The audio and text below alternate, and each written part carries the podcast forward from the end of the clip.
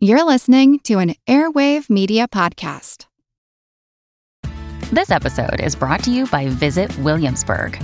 In Williamsburg, Virginia, there's never too much of a good thing. Whether you're a foodie, a golfer, a history buff, a shopaholic, an outdoor enthusiast, or a thrill seeker, you'll find what you came for here and more. So ask yourself, what is it you want? Discover Williamsburg and plan your trip at visitwilliamsburg.com. Want to learn how you can make smarter decisions with your money? Well, I've got the podcast for you. I'm Sean Pyles, and I host NerdWallet's Smart Money Podcast. Our show features our team of nerds, personal finance experts in credit cards, banking, investing, and more. And they'll help you make the most of your money while cutting through the clutter and misinformation in today's world of personal finance. You'll get clarity on strategies to help you build your wealth, invest wisely, shop for financial products, and plan for major life events. Listen to NerdWallet's Smart Money Podcast wherever you get your podcasts. Hey, everybody, welcome to a rewind episode of Earn and Invest. Today, we're going to talk about whether anyone can reach financial independence, regardless of your background. We dropped this episode about two years ago, and it is with some of my favorite creators I'll let you listen to figure out who they are, but I believe that this conversation is as relevant today as it was a few years ago. Remember, this was recorded pre COVID, so there are some differences there. But sit back, relax, listen. Also, the branding of the podcast at that time was What's Up Next and not Earn and Invest. So don't be confused. You are listening to the right podcast. I hope you enjoy the show. Take a listen. Hi, this is Christy. And this is Bryce. This is Jillian Johnsrud. This is Carl. This is Paula. And, and you, you, are, listening, listening to the What's, Up, Next, Next podcast. podcast. Wait, is that what I was supposed to say? You nailed it. Okay.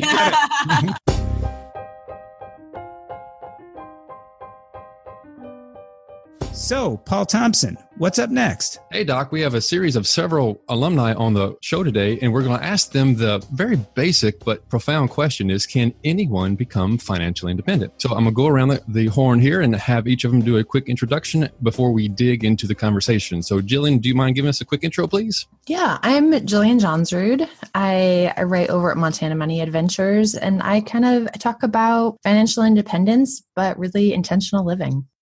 Hi, my name is Paula Pant. I am the host of the Afford Anything podcast, and I talk about self improvement, personal development through the lens of financial independence. My name is Carl. I blog over at 1500 Days, and I write about money on the surface, but deep down, it's about happiness. Hi, this is Christy and Bryce, and we write at millennialrevolution.com. And we also have a book coming out from Penguin called Quit Like a Millionaire out July 9th. I'd like to start with you guys, Bryce and Christy, especially Christy. I want to go back to your childhood a little bit. Back when you were living in China before you moved to Canada, tell me what your conception of wealth was at that age. What was making it when you were still living in China? Well, when I was living in China, I didn't really know what I was missing. So even though I I'd never used a toilet before and like taking a shower meant like using a bucket and all that stuff. I didn't actually realize that that was poverty, even though back then my family at one point was living on 44 cents a day until I actually came to Canada and knew what I was missing. So I would say back then wealth to me was just like basically having, if you had four walls and you had your family and you had food, that was wealth. That's it. That's basically all you needed. Yeah. Her dad used to say that his, his dream was to want to be full one day.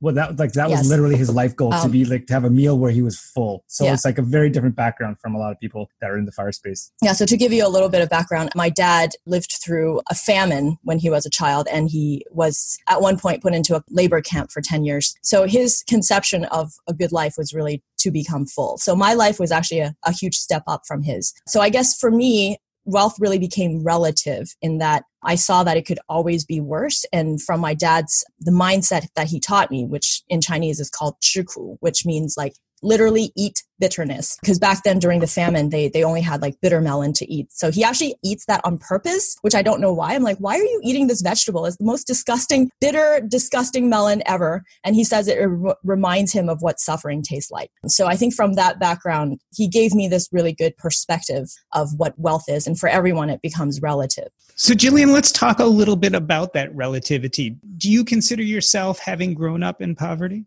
I would say pretty much my entire childhood. We were below the poverty line for a family in the US at that time. But I think there's a financial poverty, but there's all these other things that poverty can bring in. And I think that's something that sometimes isn't added to the conversation. You know, there, there's this difference between being financially poor and being poor in all these other areas of life you know things like having domestic violence in a home or having abuse or mental illness being in a dangerous neighborhood you know all of these other things add a different level of trauma to childhoods. Paula i'm interested in this idea of financially poor versus having poverty in other aspects of your life Mm-hmm. you guys emigrated to the United States.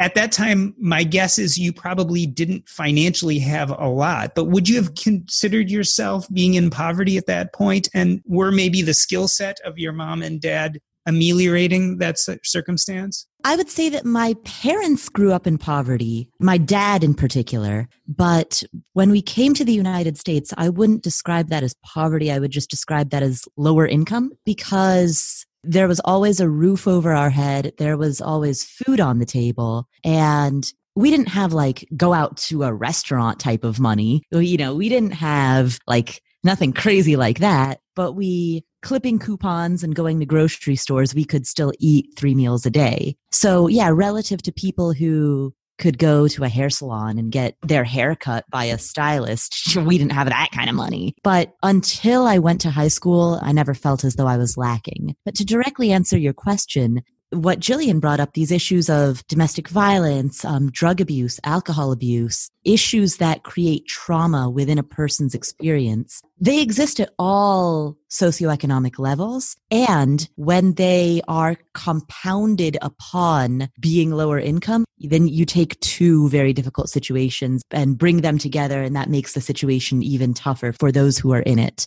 you know and so i think jillian brings up a very good point in that in that when we talk about starting with disadvantages i mean there are lots of different disadvantages that various people start with and finances are only one of many possible challenges that people have to overcome Carl, let's talk a little bit about your childhood. I've been reading your blog for a long time, and I've seen you reference the idea of being financially insecure during childhood, but I don't see a lot of details about it. Do you talk much in your writing or on podcasts about your upbringing and how money was involved? I do a little bit now and then. At the core, my parents were and are good people, but there were some tough layers. My dad suffered from alcoholism and also from mental disease. He was bipolar. So uh, the combination of those two made for some unpleasant moments. And on top of that, I don't want to say they weren't good with money, but they didn't have the knowledge like I think most people still are, are today. So they didn't know how to manage money. So when my dad had a job, times were great, but they didn't save. They would spend. And then as soon as my dad would lose his job, which would happen every winter, we'd be in a little bit of a tough spot. And it put this deep financial insecurity in me. So that caused me to save. And uh, I don't know if I'd be the same person I am today without that. You could come out of a bad situation two different ways. You can learn from it or you can let it affect affect you and let it be an excuse. And I'm glad I don't think I'm some exceptional person, but I'm glad I didn't let it hold me back. It was unpleasant. The financial security was not good, but I have the money I, I do today because of that. So, Christy, what I'm hearing as we talk or start this conversation is that there are financial decisions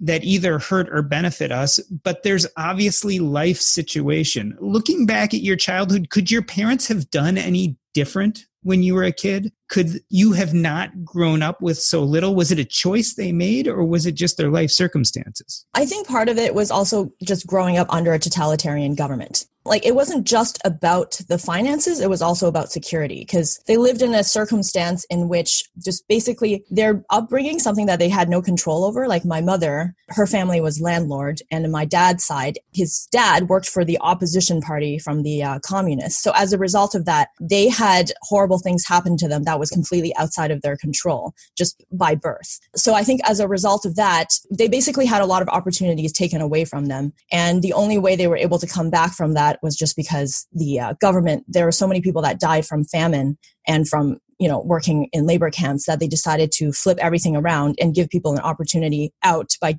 bringing back the education system. So my mother actually still didn't get an education. My dad managed to um, be able to like pull himself out of poverty with education. So I think that's why a lot of their teaching to me was education is basically more important than your life. Because from my dad's perspective, that was the only thing he was able to use to save himself and not just himself, but my entire family. So I think coming from that background, knowing that anything bad can happen to you at any point that is completely no fault of your own just by being born to the wrong like situation and background taught them that you always have to be vigilant and you always have to have that mindset like you always have to have a backup plan no matter what happens. And if you just kind of dwell on your situation, but don't try to get out of it, then you're going to be stuck like that forever. So it's kind of that mindset of like keep praying, but rowing towards the shore. So there's things that are completely outside your control and you definitely need help, but don't just sit there and wait for help to happen because it may not adding on to Carl's point, where it's like uh, financial decisions that you could make, they didn't make any financial decisions to get them into poverty. That was something that was a complete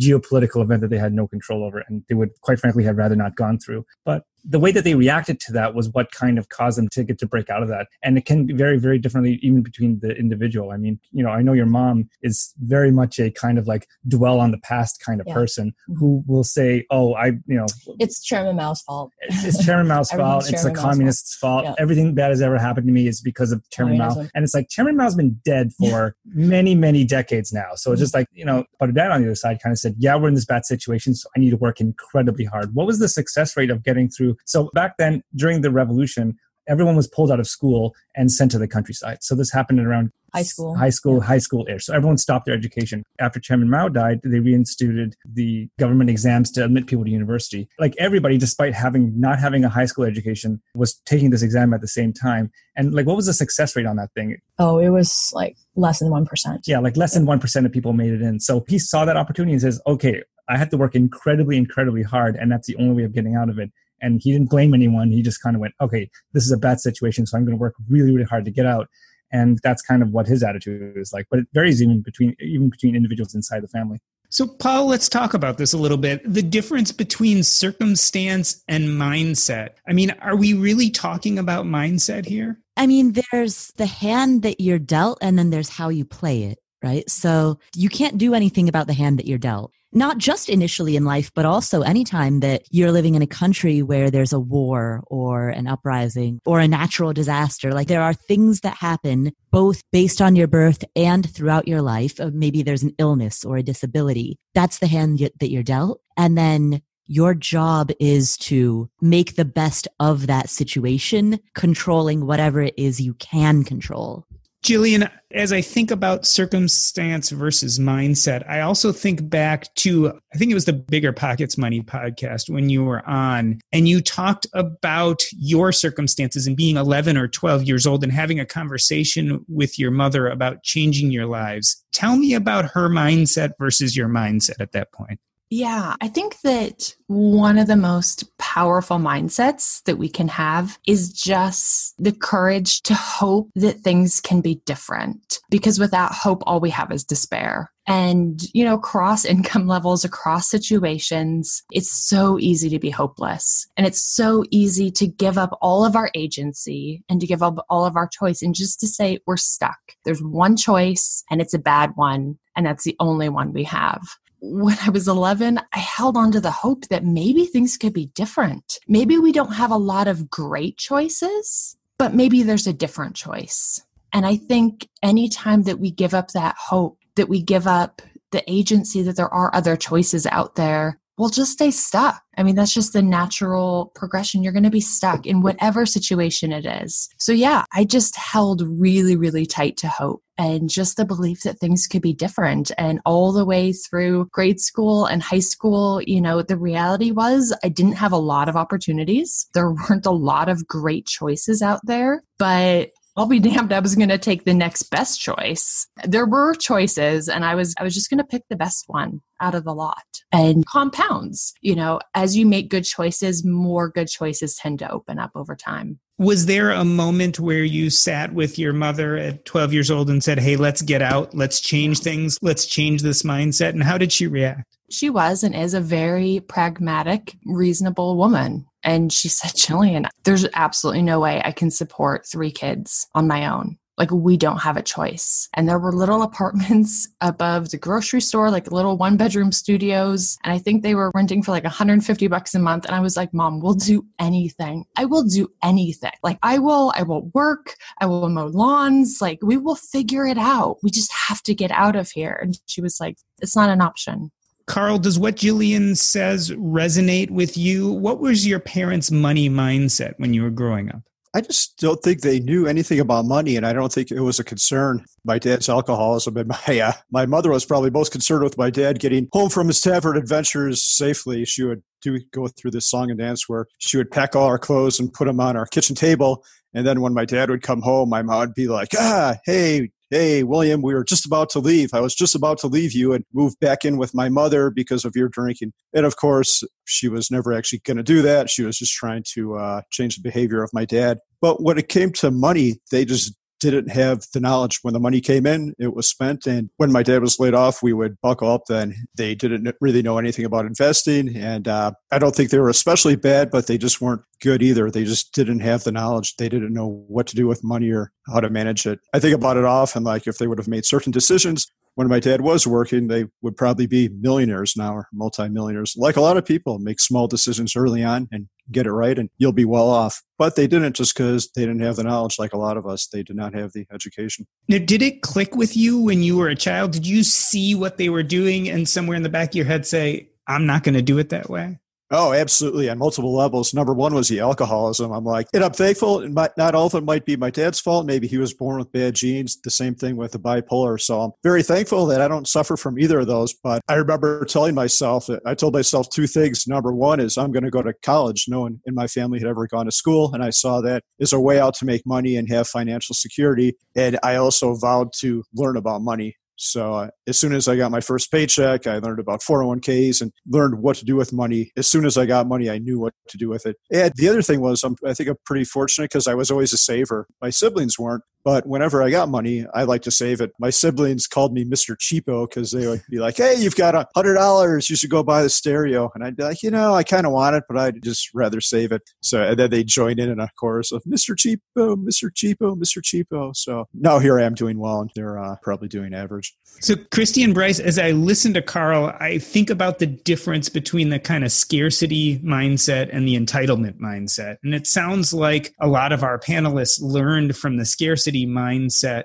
to achieve, to save, to be frugal, to make money. But isn't the scarcity mindset a bad thing? Okay, so one of the things that I kind of have a pet peeve about is whenever like business books talk about you know, don't have the scarcity mindset that holds you back. Like you need to have the abundance mindset. And you know what? From from a business point of view, from an entrepreneurship point of view, that's probably correct. But what they fail to acknowledge is that anyone who had the scarcity mindset, that's not something that is by choice. It's something that happens to you, and it's something that happens because you have limited resources. I like to think of the scarcity mindset as having two sides. There's two sides to every story, and I think that for me personally personally, if I did not have that, I would not be here today because I would never value money to the extent that I do. And I would never value education or financial education to the point that I do now. I had to go through some extremes to get there because one of my first lessons in the scarcity mindset was losing a key that cost us enough money to feed our family back home and my mother hit me really hard for that. And that was like lesson that was like physically drilled into me. That was my first lesson in that money is valuable and if you don't value it your family members could die. Like that's something that it's not just for you but it's something that could save other people as well. But on the other side i have to say that scarcity mindset has its limits. One of the things that i struggled with the scarcity mindset was when i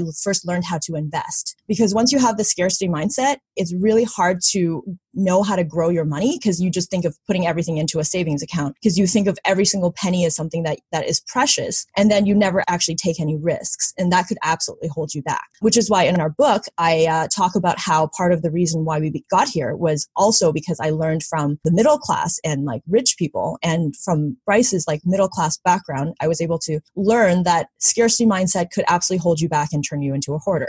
If you don't understand that money actually can make money and understand how to invest so I think that scarcity mindset can be helpful, but it has its limitations. It's actually quite interesting that we in the fire community, you know, people have this misconception that we're just a bunch of software engineers that fell into a bunch of money and it's it's all luck and it just kind of like, of course you became FI. Uh, how could you not? You were born with a silver spoon in your mouth. And what I'm actually hearing now is that a lot of the people that actually made it spent some time in economic uncertainty And uh, the panelists here are a great example of that because that was the fear, that insecurity that made people kind of want to go, I never want to, like, money is really important. I'm going to be very, very careful with it because I never want to feel that kind of insecurity again. And ironically, that healthy fear of insecurity drove a lot of us into becoming financially independent, which of course means I never have to worry about money at all. Like I have this theory that it's almost a requirement to spend some time in some form of poverty to get that fear inside you to be like to drive yourself towards financial independence. Because if you don't have that fear, you kind of go, eh, everything's probably going to be fine. I'm just going to spend this money.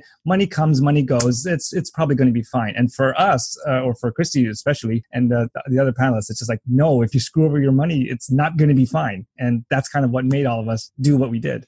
Paula, speak to that a little bit. I mean, is economic insecurity a necessary ingredient? I mean, I don't want to be so prescriptive as to say that it's a necessary universal for everybody because everybody has their own story. But it is certainly a common thread that I have anecdotally heard among many people. I totally resonate with that comment. You know, I think that the work that it takes especially the emotional work that it takes to live in ways that are unconventional which is what financial independence requires. You know, to save 50% of your income, even if you're earning just a, a, normal middle class American income, right? To live with roommates when you don't quote unquote have to, or to drive a 15 year old car when you have the money to be able to drive a five year old car or a two year old car, right? Like those types of things are decisions that a person makes when they're sufficiently motivated to make those decisions. And sometimes coming from a background in which you realize, like, this is not that big of a deal. And the benefit of having financial security far exceeds tiny, insignificant drawback of living with roommates or having an older car. I think that mindset forms when you have that perspective, that wider perspective. So, Julian, I want to juxtapose a little of what Paula just said with some of the things that I've seen in your blog. You said in the past that poverty shapes people in different ways. And you talk a little bit about how sometimes the skeletons in your closet can actually sabotage you a little bit. Do you care to comment on that? So, scarcity is good. Going through hard times when you're younger, experiencing poverty helps, but it also leaves scars, right?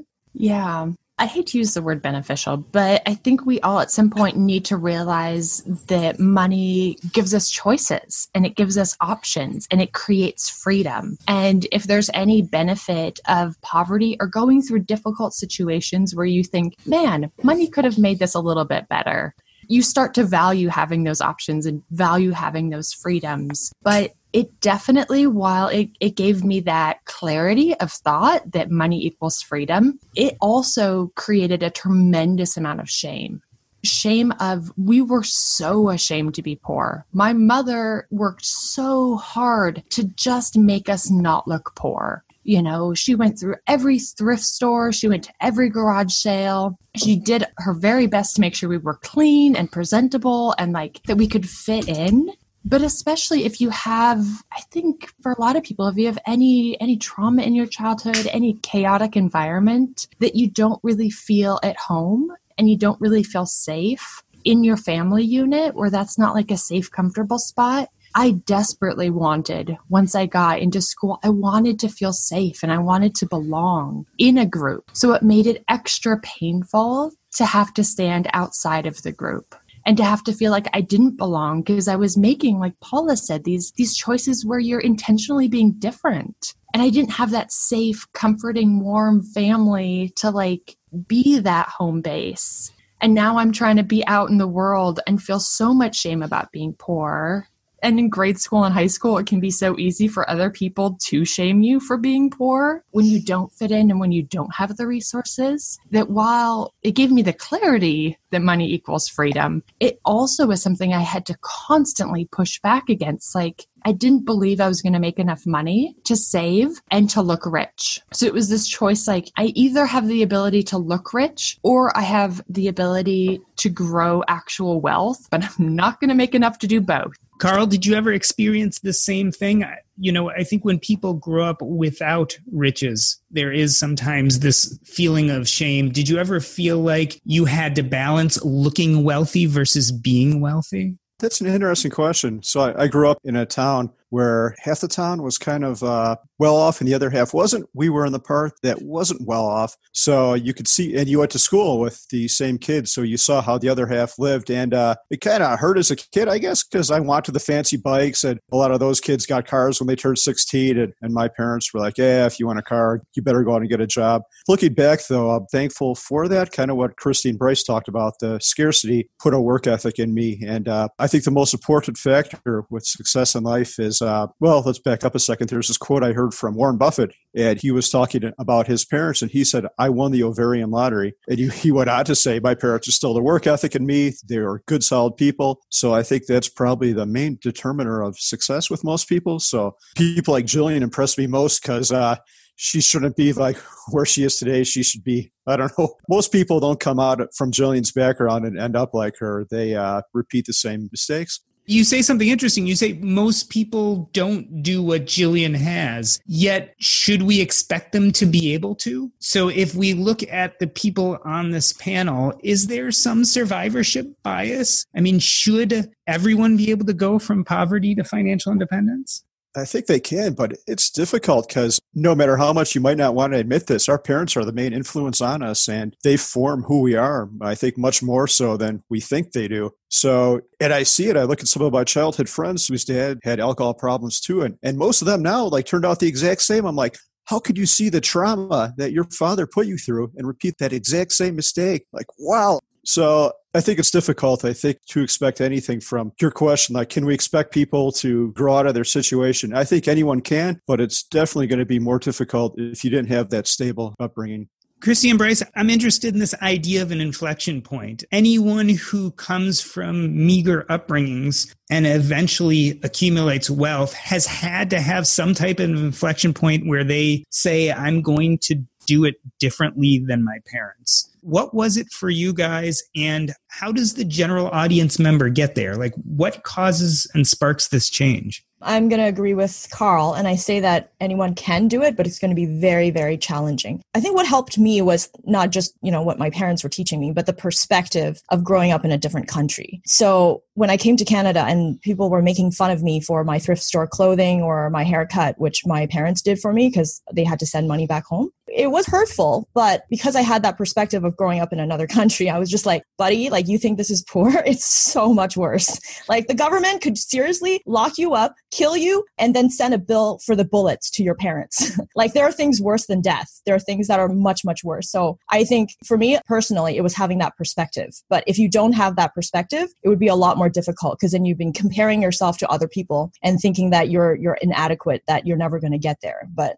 like I'm hoping that with examples like us, we will be able to inspire people that it is possible that you can go beyond your circumstances, even though it might be extremely challenging. And to, and to speak back to that inflection point, not everyone gets there, right? I mean, uh, we know people that grew up in a similar circumstance, came, immigrated into the West, and then when they had a little bit of money, they're like, woo, I'm going to spend all of the money. Like I, I like I've never seen so much money before. I'm going to spend it all on purses. I'm going to spend it all on on this or that, and I'm going to spend it on on cars. I'm not poor anymore, so I'm going to really enjoy this money. And I think for you, uh, it was actually your coworker. Yeah, I think my inflection point. So my backstory is that we lived in a really expensive city, and houses were unaffordable to the point where one day I saw my coworker work so many hours that he collapsed and almost died at his desk and had to be rushed to the hospital because his, his health. He was neglecting his health in order to live that you know American dream lifestyle. And so I think that at that point, I started to realize okay, so we ran away from a totalitarian government, and my dad survived famine and a labor camp to get here so that I could die at my desk. Like, what was the point of all that when it just wraps back around? And what's really mind blowing is that my dad actually had a wake up call recently in that he um, attended a, a colleague's funeral, and his colleague died at the age of 68. And it wasn't because of lack of money that he kept working beyond retirement age, it was because he had this identity that he had to prove that he was, you know, earning money and living this life. And my dad, for the first time in his life, he said,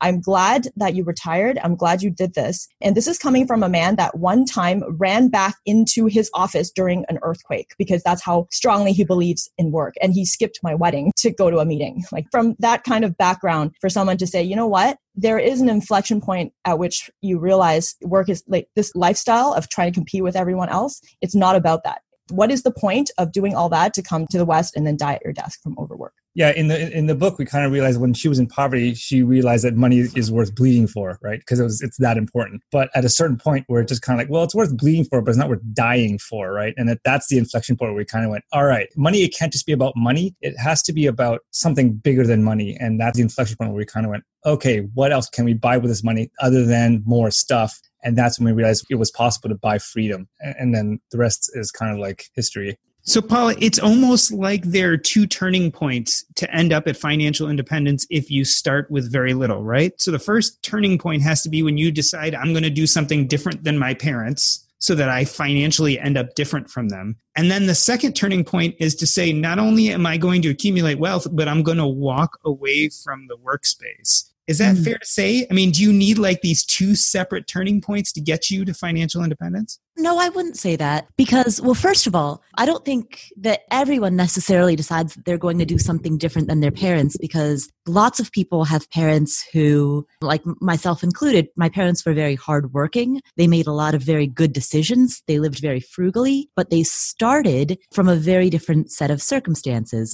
My grandparents were illiterate. My paternal grandparents were illiterate. My mom and dad got married. My mom was 13. My dad was 14. So they were, you know, like they were the offspring of illiterate tenant rice farmers who then got into child marriage. So they just started at a very different level. And so I never had the experience where I decided I was going to do something different than them. Like to the contrary, I saw their examples of hard work and frugality and imitated that. It's just that I had a childhood in the United States and I didn't have an arranged marriage at the age of 13. Like, it wasn't that I made a decision that was different. It was just that when you don't have child marriage, it kind of helped, you know?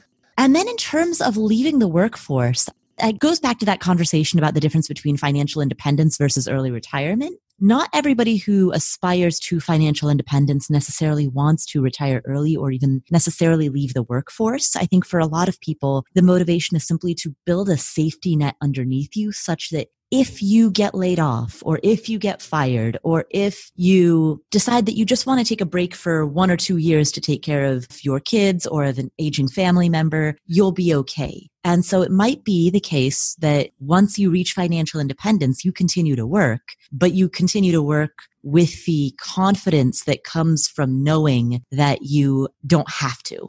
And I struggle with this concept of if these outcomes are predictable, if anybody can truly build financial independence and have that safety net, because I'm currently reading a book by Nassim Taleb about uh, Fooled by Randomness, and it talks a lot about survivorship bias. I'm not all the way through the book, so I'm not sure I necessarily agree with everything he's claiming, but basically what he's saying is that we misunderstand the outcome, the probability, and that a lot of what we happens in our life is really just through random chance. And so with that being stated, I would like for really all of y'all to comment on that because I'm not sure where I stand on this because I feel like I can tell somebody with reasonable certain degree of probability that if you do these things, you will get this certain outcome. But it's based on a lot of investing that has a lot of predictable outcomes to a certain degree. Are we just randomly working or, or is this something we can follow? I would say that some of life is due to chance, but not everything. There's a lot of things that you do have control over. And I think the mindset that some people get is it's very like depressing, where it's like, well, you know, the fates are against me and there's nothing I can do about that. But what I've learned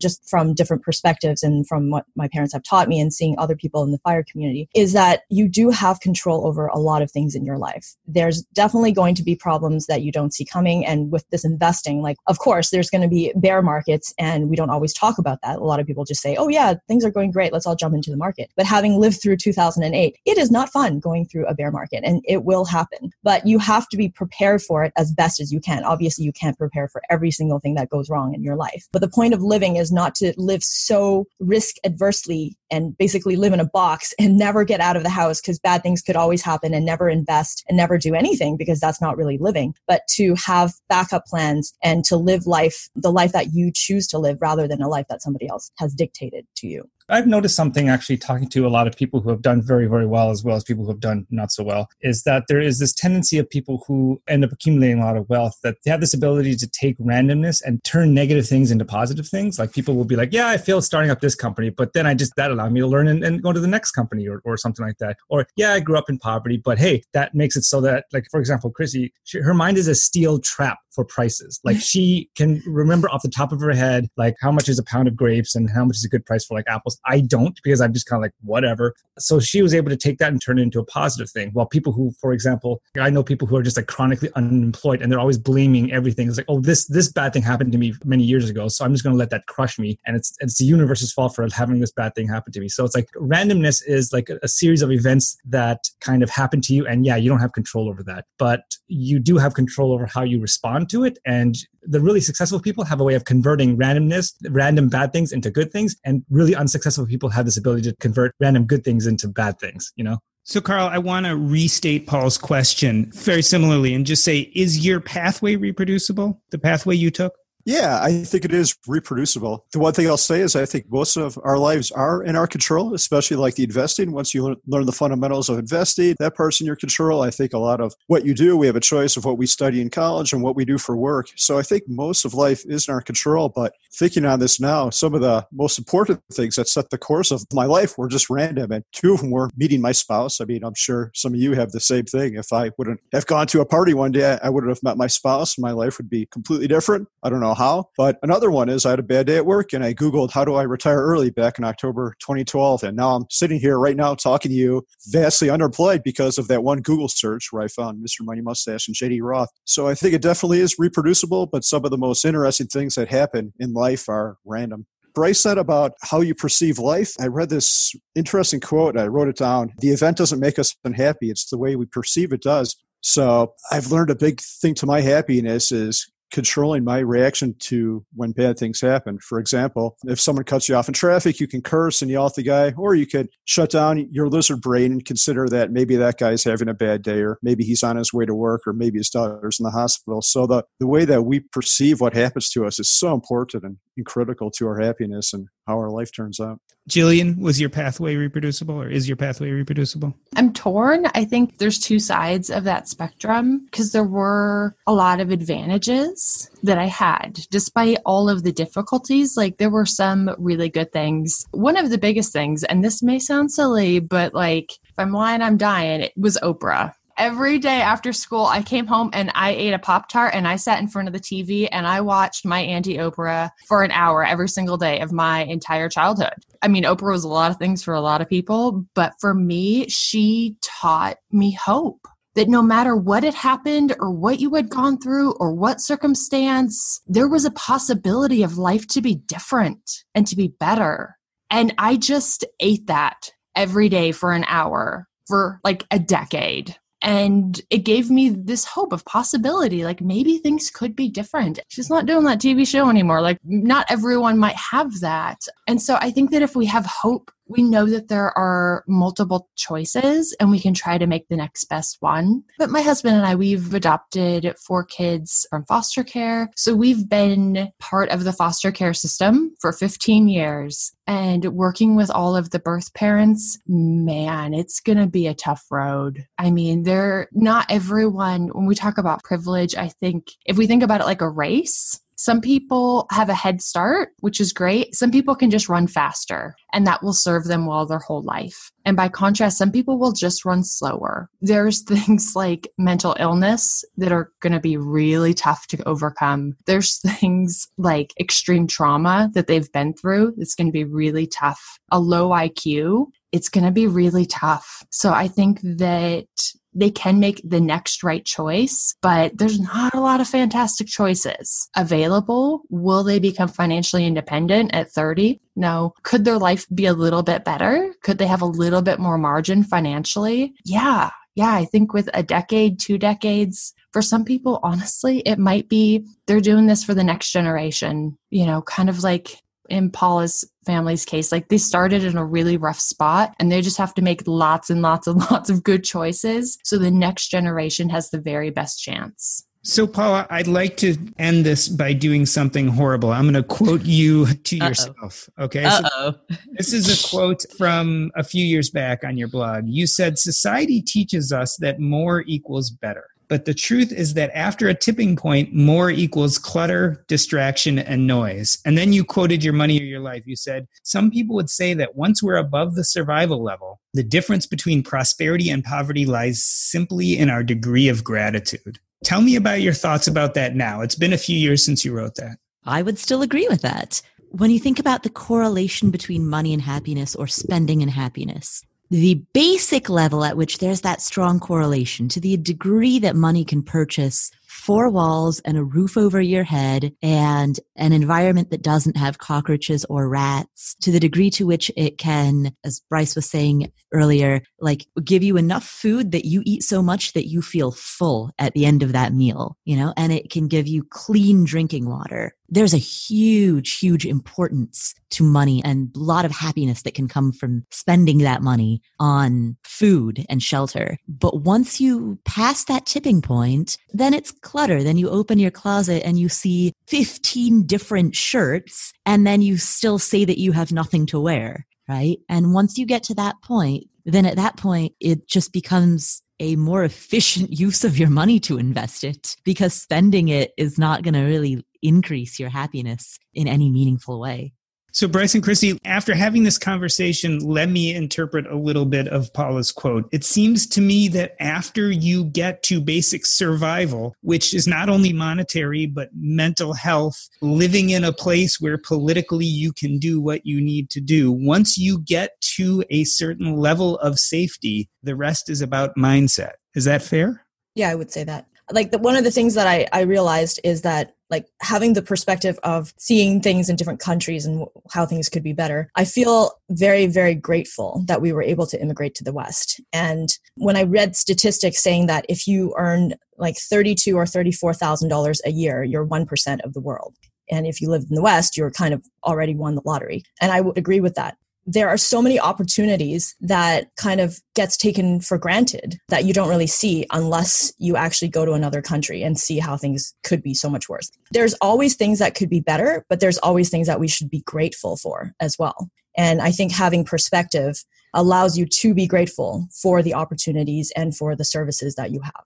Okay, I'd like to bring this conversation back to the ultimate question, and I'm going to qualify a little bit. The original question was Can anyone become financially independent? And so I think there are some obvious distinctions that if you're born in some of the extreme conditions you're talking about, that that may not be plausible unless you get out of that situation. So let's put somebody that you get to help that is willing, cooperative, and they live in the West, North America or Canada or the US, an industrialized country, and they have the ability to get a basic job and earn income can they become financially independent? Could you help them? What would you tell them to do?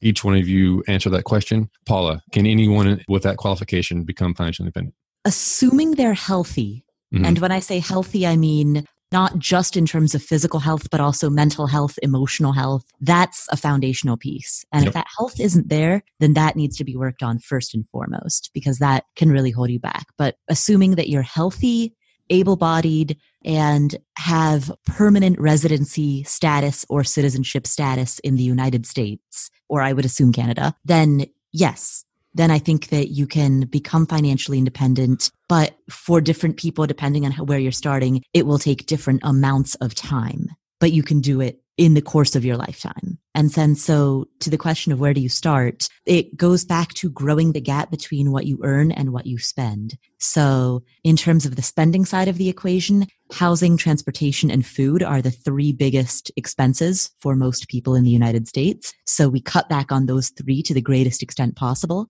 And then in terms of what you earn, if you cannot earn more at your day job, you either transition careers such that you can earn more at your day job or start a side hustle such that you earn more outside of your day job or both, you know, and by doing those two things, you grow the gap between what you earn and what you spend. You invest that gap and you have to be healthy in order to do that. And you have to be a permanent resident or a citizen in order to be able to have the security to know that you can stay in this country. Jillian, the same qualifications that I said and then add Paula's on there. Could you take someone under your wing? And I think you actually help. This is part of your business, right? Can you do this? And is it not just randomness? Is it actually specific outcomes that you can reliably predict the outcome of your student? Yes.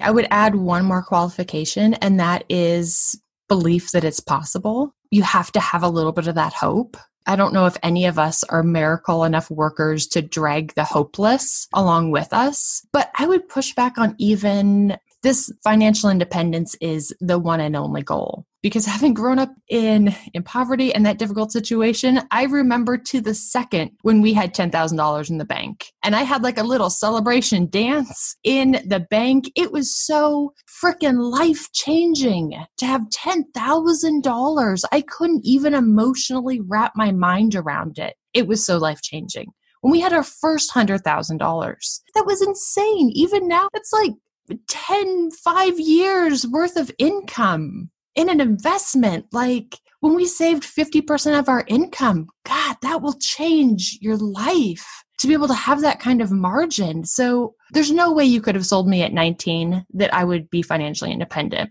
I would have called BS. It's not going to happen. It's not in the cards for me. Oprah got me to like things can be better, but she did not sell me financial independence at 32. But believing that things could be better and hitting those first ones, and that's how you believe that things could be maybe even better. Like it gives you that audacity and that courage to hope. So I think that things can be better. And for you, that might be $1,000. It might be $10,000. might be saving half your income. And maybe that's all you need. Maybe that's enough to take you from like, life is kind of hard to life is freaking incredible. And I'm going to count that as a win, even if you never technically reach financial independence.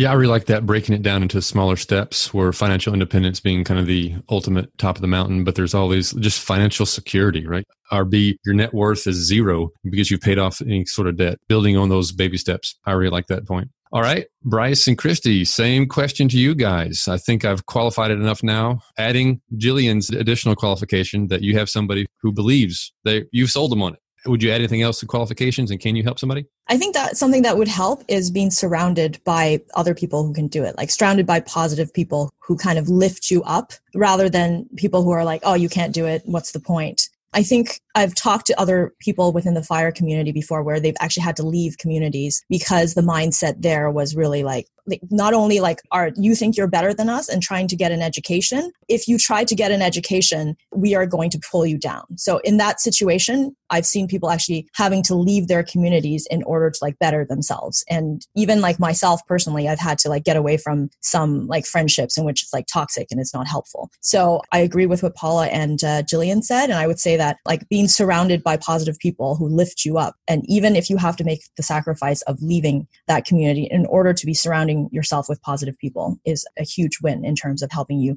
maybe not completely become financially independent, just being like more secure with your finances. Yeah, and to add to that, you know, uh, Jillian and Carl and us just came back from Chautauqua, and I remember the something that Carl said at his talk, which is financial independence isn't like a goal that you need to like drive towards because this is like I need to become fire, I need to become fire. Financial independence kind of happens naturally if you get all your money ducks in order yeah, it's like I don't need to teach somebody how to become financially independent. I just need to teach them how to figure out money. And like I like to say that if you figure out money, life is incredibly easy. If you don't figure out money, life is incredibly hard. So I think the gap for people with all those qualifications that they have to be able-bodied, sound mind, sound body, and able to work and willing to do this, that the big gap is they don't know how. Can we fix that? I'm going to try. That's kind of what we're all doing, aren't we? Yeah, the conclusion I've come to is the how is not the hard part whatsoever. It's really pretty basic equations. You got to yeah. get this mindset thing right. Yeah, surround yourself with people. I like that addition, the community, because that's huge. All right, Carl, ask you the same question. Do you got anything to add to all, all those uh, points that have been made?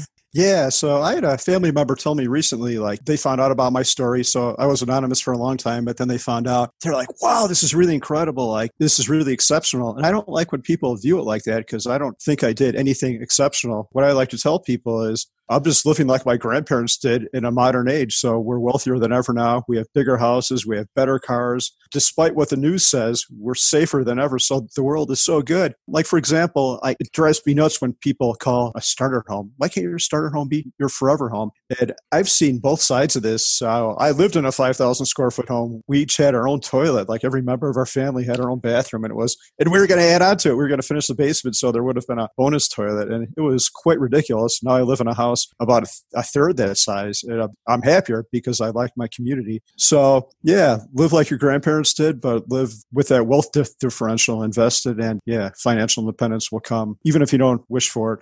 I think it's an important comment there to say is we teach someone about asset accumulation and investing, but there's at a certain point where enough's enough and knowing what your enough number is. All right, Carl, we'll send it right back to you. Uh, let us know how we can get a hold of you if the audience wants to know more about you. And let us know what's up next for you. What's brewing in your life? Ah, you can find me on 1500days.com. And uh, this weekend, I'm looking forward to seeing Paul at Camp FI in Colorado. And uh, thank you for having me. All right, Paula, we'll send it back to you. Where can we find you? And what's brewing in your life? What's up next? Well, I am the host of the Afford Anything podcast, and you can download that podcast anywhere where podcasts are found. And in terms of what's up next, I've got well, a bunch of really cool interviews lined up on the podcast, which I'm excited to roll out. And then I myself am taking a five week long sabbatical. I call it the September sabbatical, where I will be traveling to Croatia, Slovenia, then going to FinCon, and then going to Japan for two weeks. So I will be sharing those stories on Instagram and, you know, just uh, long term slow travel, enjoying the uh, ability to explore the world and, and sharing all of that on Instagram as well. So you follow along affordanything.com or the Afford Anything podcast. Okay, Jillian, how about back to you? Uh, where can we find you and what's up next for you? So you can find me kind of at Montana Money Adventures. I actually almost never write on the blog. I'm more of an emailer. So all of my content goes out in emails every week. So yeah, I'm officially an emailer. And what's up next?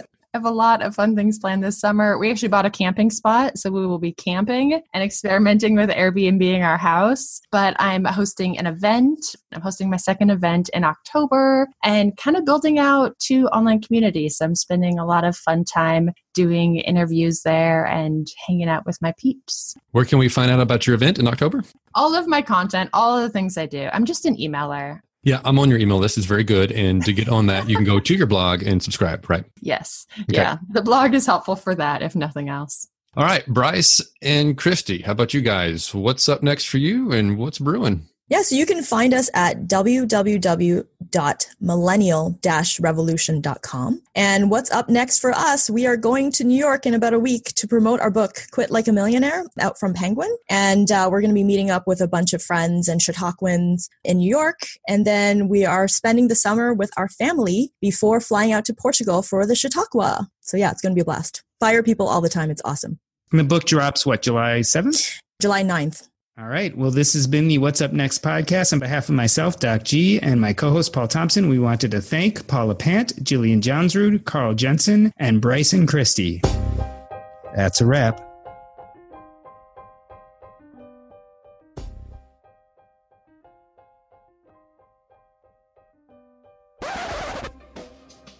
Yeah, so masterful with your questions. And humble too. Yeah. yeah. And ex- the most humble. Yeah, you guys. The humblest. Number one at humble. I'm, I'm, gonna put I'm gonna put that on my blog. The, the humblest. The best and most humble blog ever. Yes, yes. Talking about podcast. I said, "There's so many gotchas in this episode." but I expect. Haha! I can see your underwear. Haha. So anyway, I am wearing pants, by the way. So just just so that everyone knows. I didn't doubt it, but now I do. if I have to say that, then you know something that gives us the clarity. uh, that sounded really cool too. What you were saying. I know you. You realize you're gonna have to start again now. As I get back, it's gonna be awesome. Yeah. okay, I'm gonna take a break. I'm gonna refill our water. Okay, go for it. Here's your chance to say something funny for the blooper reel. Now's your chance am, to say something embarrassing. I, I, am not. I am not wearing pants. not, not wearing pants. I you know, knew this, it. I knew it. Happened last time when Jillian was on. I am wearing a skirt. I am not uh, wearing pants, but I'm wearing a skirt. I'm I'm wearing a jumpsuit, like a one piece jumpsuit. Does that count? I think that counts. okay. Oh, you'll be there. The the Bitcoin guy. I, I met you, Paul at camp and you told us about Bitcoin, so I, I called you the Bitcoin guy. I don't. It was a joke, Paul. Yeah, the only person that calls me that is you. But yeah, I do have one Bitcoin. Yeah. I apologize. I apologize for that.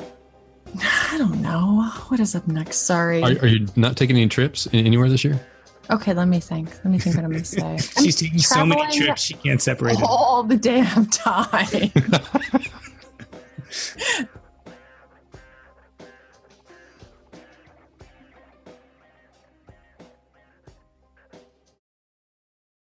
As a long-time foreign correspondent, I've worked in lots of places, but nowhere as important to the world as China.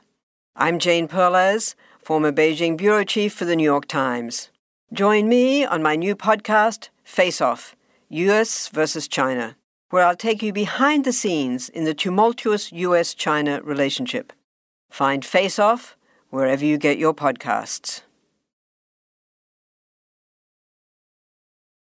It feels really good to be productive, but a lot of the time it's easier said than done, especially when you need to make time to learn about productivity so you can actually, you know, be productive. But you can start your morning off right and be ready to get stuff done in just a few minutes with the Inc. Productivity Tip of the Day podcast. New episodes drop every weekday, so listen and subscribe to Inc. Productivity Tip of the Day wherever you get your podcasts. That's Inc. Productivity Tip of the Day wherever you get your podcasts.